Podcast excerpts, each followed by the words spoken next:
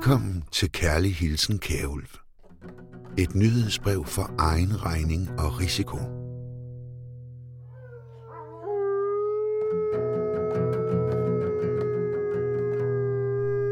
Min onsdag den 30. marts 2022 startede lidt sært. På vej mod S-toget, der fik jeg en sms fra e-boks. De har modtaget post fra tilsynet med efterretningstjenesterne, hed det formelt og høfligt i sms'en. Og jo, for et par måneder siden, der havde jeg faktisk, det var i december sidste år, sendt dem en anmodning om at undersøge, hvorvidt Forsvars efterretningstjeneste, FE, eller PET, politiets efterretningstjeneste, uberettiget behandlede oplysninger om mig. Det hedder indsigtsordningen, og den kan alle bede om at få, men spørgsmålet er, om man egentlig har lyst til at få et svar. Nu havde jeg fået mit. Tilsyn, der undersøgt, om tjenesterne uberettiget har behandlet oplysninger om dem.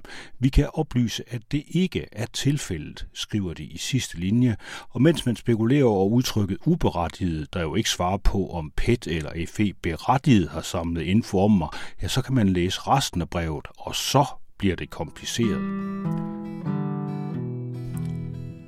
Af meddelelsen skal imidlertid alene kunne udledes, at der ikke uberettiget behandles oplysninger om den pågældende. Det skal ikke fremgå eller skulle kunne udledes, om der behandles eller har været behandlet oplysninger, om der tidligere uberettiget har været behandlet oplysninger, eller om der er berettiget behandles oplysninger, hedder det i brevet. Og ja, jeg ved godt, det er jure, og det er kompliceret, men det ville nu have været rart, hvis tilsyn med efterretningstjenesterne kunne meddele, om der tidligere uberettiget har været samlet oplysninger ind om mig. Jeg mener, det er jo sådan set mit liv. På positiv siden, i forhold til indtægtsordningen, så er der så det, at hvis tilsyn nu har fundet ud af, at FE eller PET uberettiget har indsamlet oplysninger imod mig, ja, så skal de slettes nu. Og det er jo også noget. Desværre kan jeg sagtens forestille mig andre måder og grunden til, at der berettiget bliver indsamlet oplysninger om mig eller dig eller din højt råbende nabo. PET har nemlig i den her uge indført et nyt kriterie til at spionere på borgerne, nemlig antimyndighedsekstremisme. Ja, smag lidt på det ord, antimyndighedsekstremisme. Ifølge Danmarks Radio, DR, så er det en samlebetegnelse for en række narrativer om nødvendigheden af at anvende vold mod politikere, offentlige myndighedspersoner og fagpersoner. Vi ved godt, hvad de mener, og ikke mindst, hvem de mener. Ikke? Det er de der men in black og sætninger som hun må og skal aflives og brænde byen af på en ikke voldelig måde, og de der meget voldsomme demonstrationer, der fandt sted under corona, det handler om. I Danmark, der må man heldigvis mene, hvad man vil. Det er også derfor, vi skældner mellem aktivisme og ekstremisme, hvor aktivisme er lovlig politisk virksomhed og ikke har vores interesse. Men når det kommer til ekstremisme, der har vi kunnet se, at der er personer, der accepterer og i talesætter nødvendigheden af at bruge vold mod eksempelvis folkevalgte, sagde chefen for CTA, Center for Terroranalyse, Michael Harman, til DR.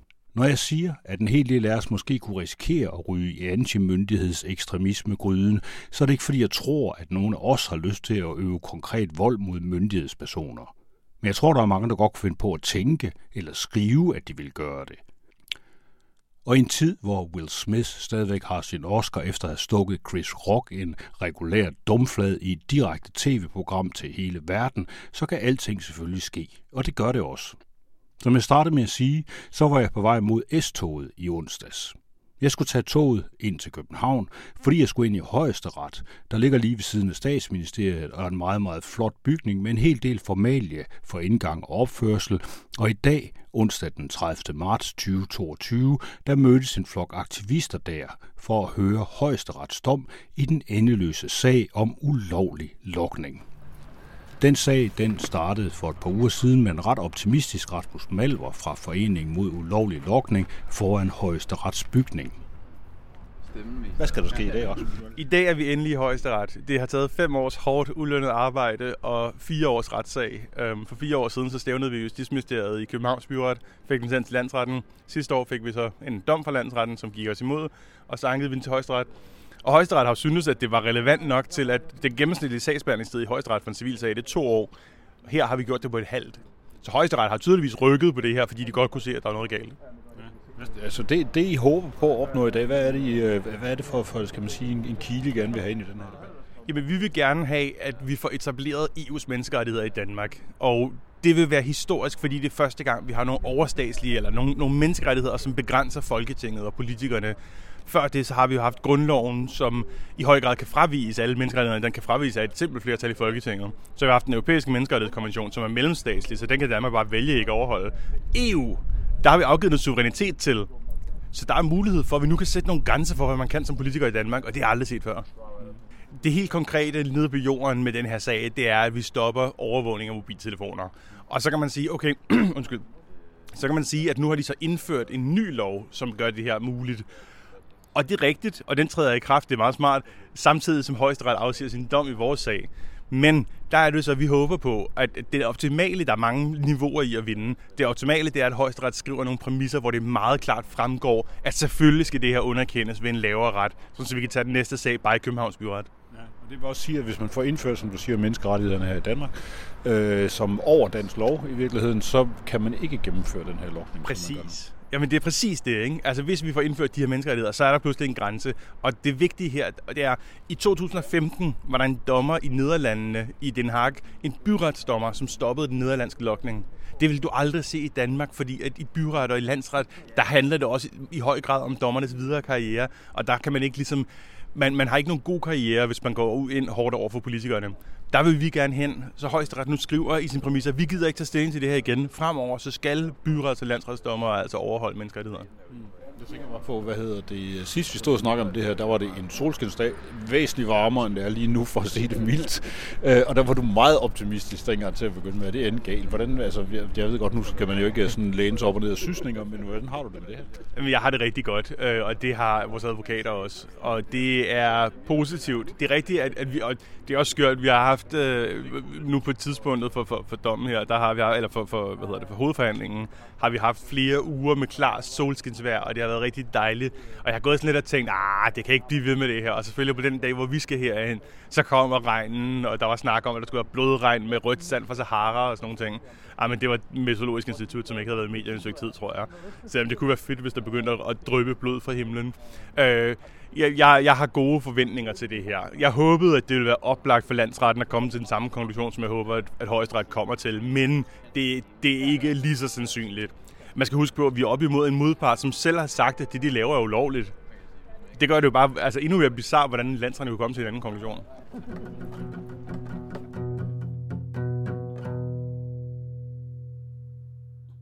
Vi vinder, sagde han.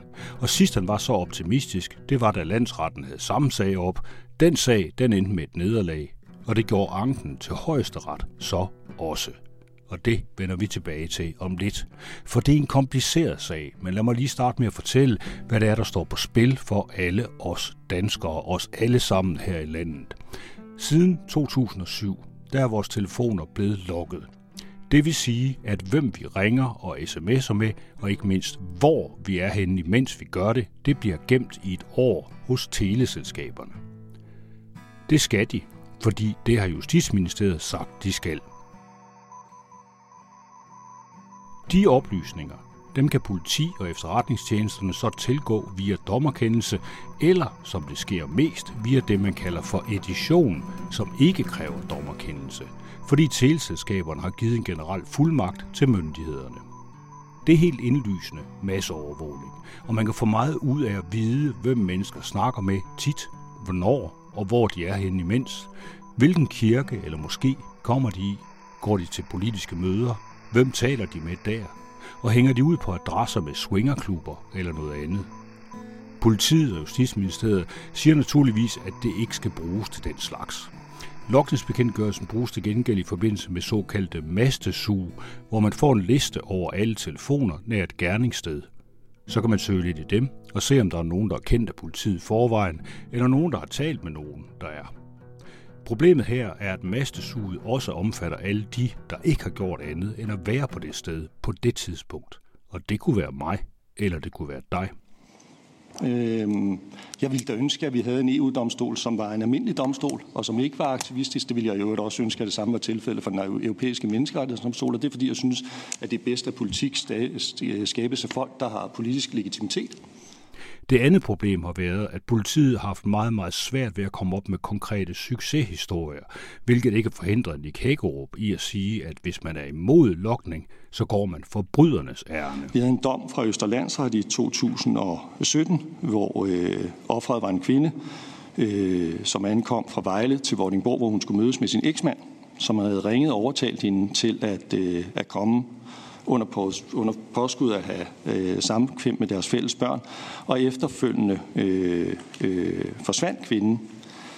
Livet er ikke blevet fundet, øh, men øh, gerningsmanden blev dømt, blandt andet på baggrund af indhentede teleoplysninger i tyndt befolkede områder, øh, dømt for drab, dømt for usømmelig omgang med lig. Hvad vil der ske med den kvinde fremadrettet? Ja, nu er hun så død jo, men, men øh, hendes øh, søstre det er dem, der svigtes med den, øh, med, med, øh, med, øh, med den regulering, som, øh, som vi risikerer inde i her. Der var også en lang række sager med hjemmerøverier. Øh, det var en dom fra Østerlandsret 2020.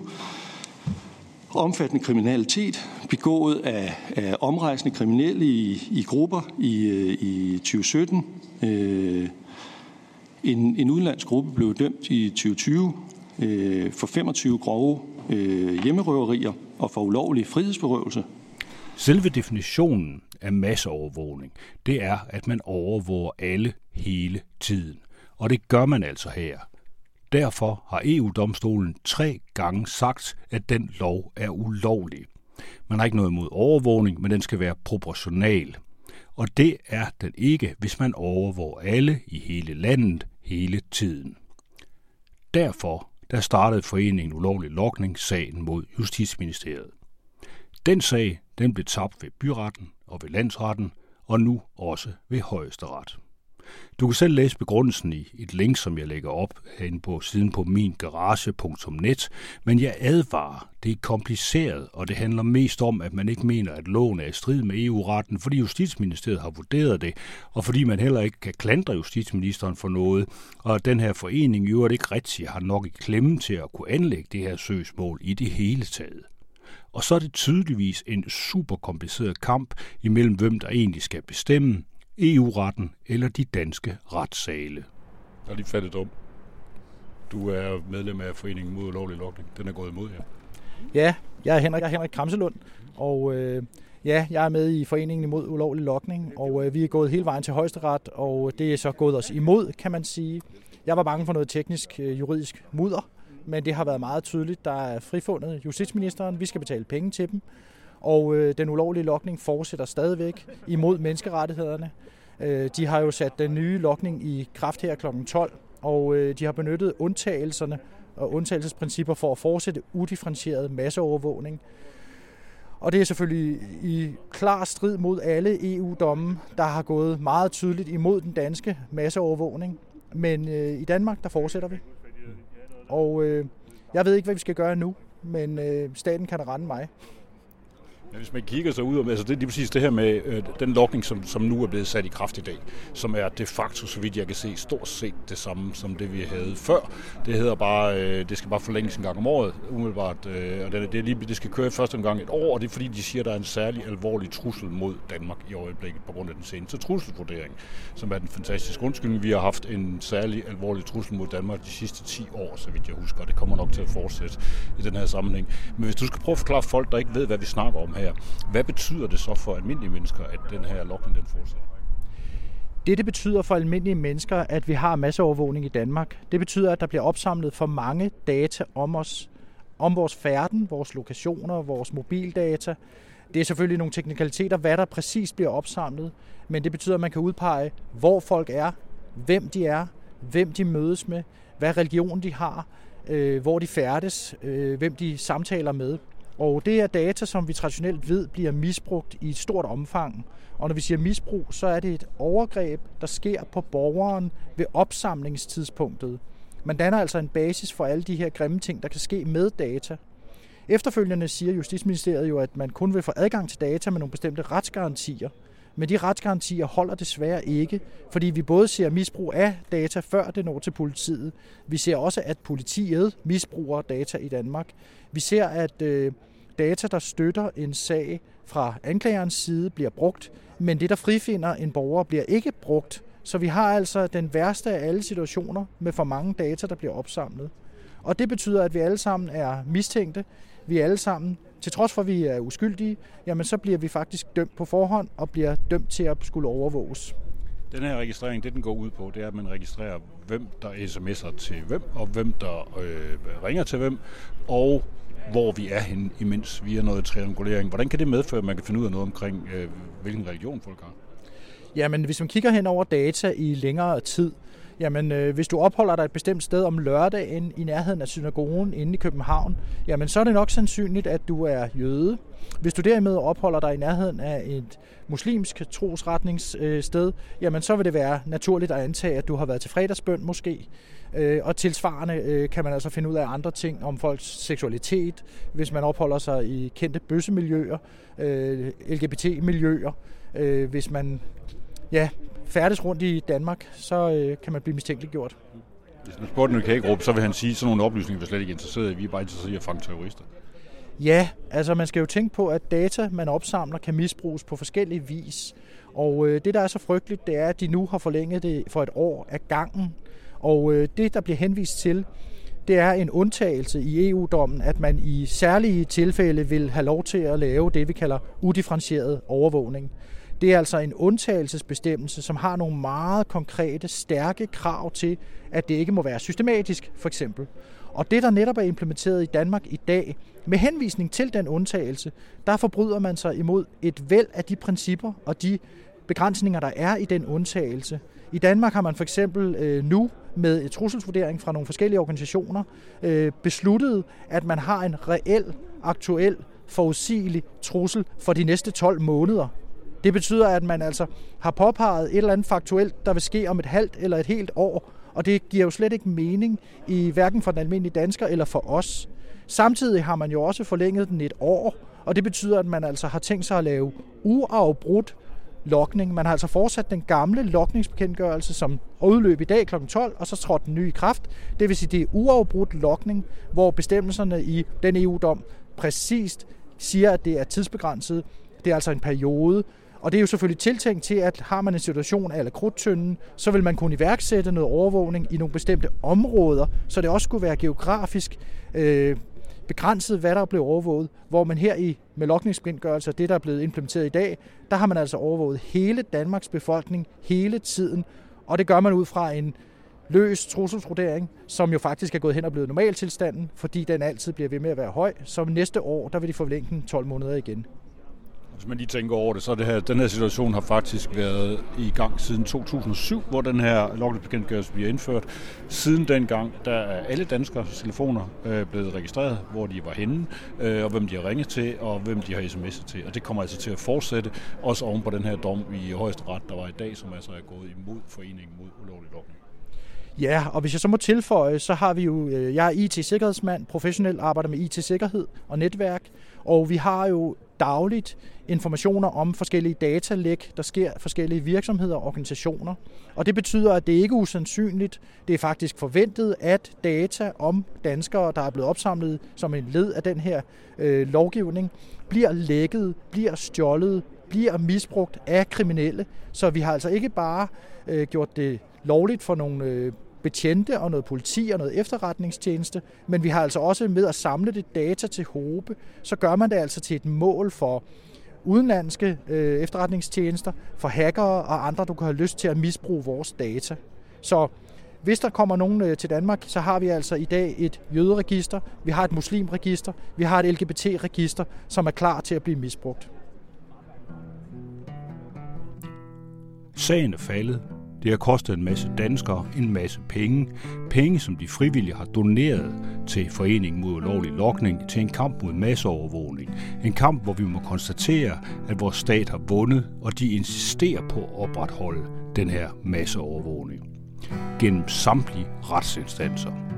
Og for at være helt sikker på, at lokningen fortsat hvis altså de skulle have tabt sagen, ja, så havde Folketinget i øvrigt lavet en ny lokningsbekendtgørelse, som blev stemt igennem med et overvældende flertal fra regeringen, Nye Borgerlige, Kristendemokraterne, Konservative og Venstre. Den trådte praktisk nok i kraft den 30. marts kl. 12, akkurat samtidig med højesteretsdommen.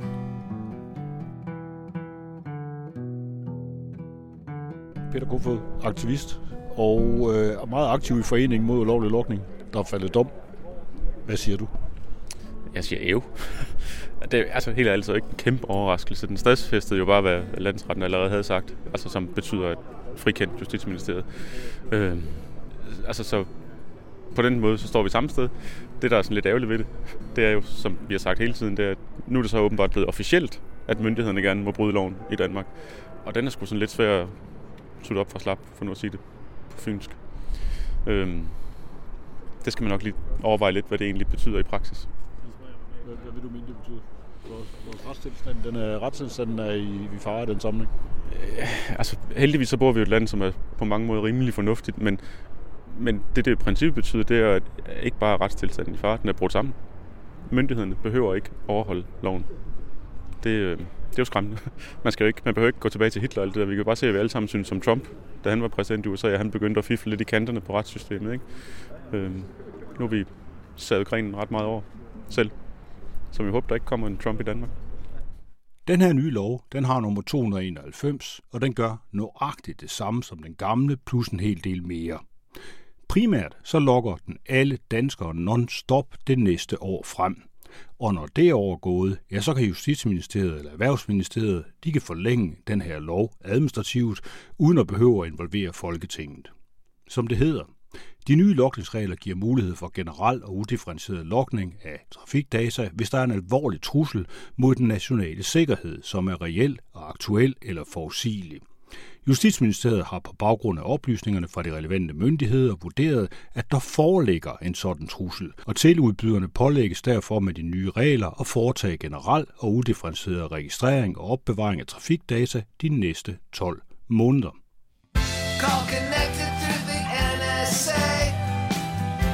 Transmission through the NSA. Suspending your rights for the duration of the permanent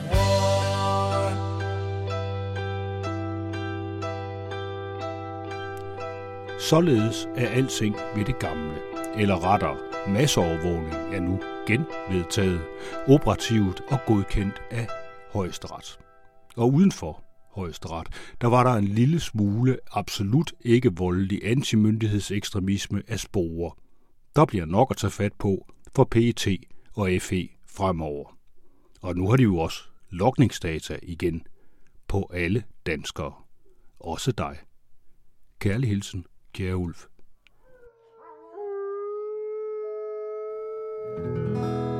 I've had dreams that weren't just dreams.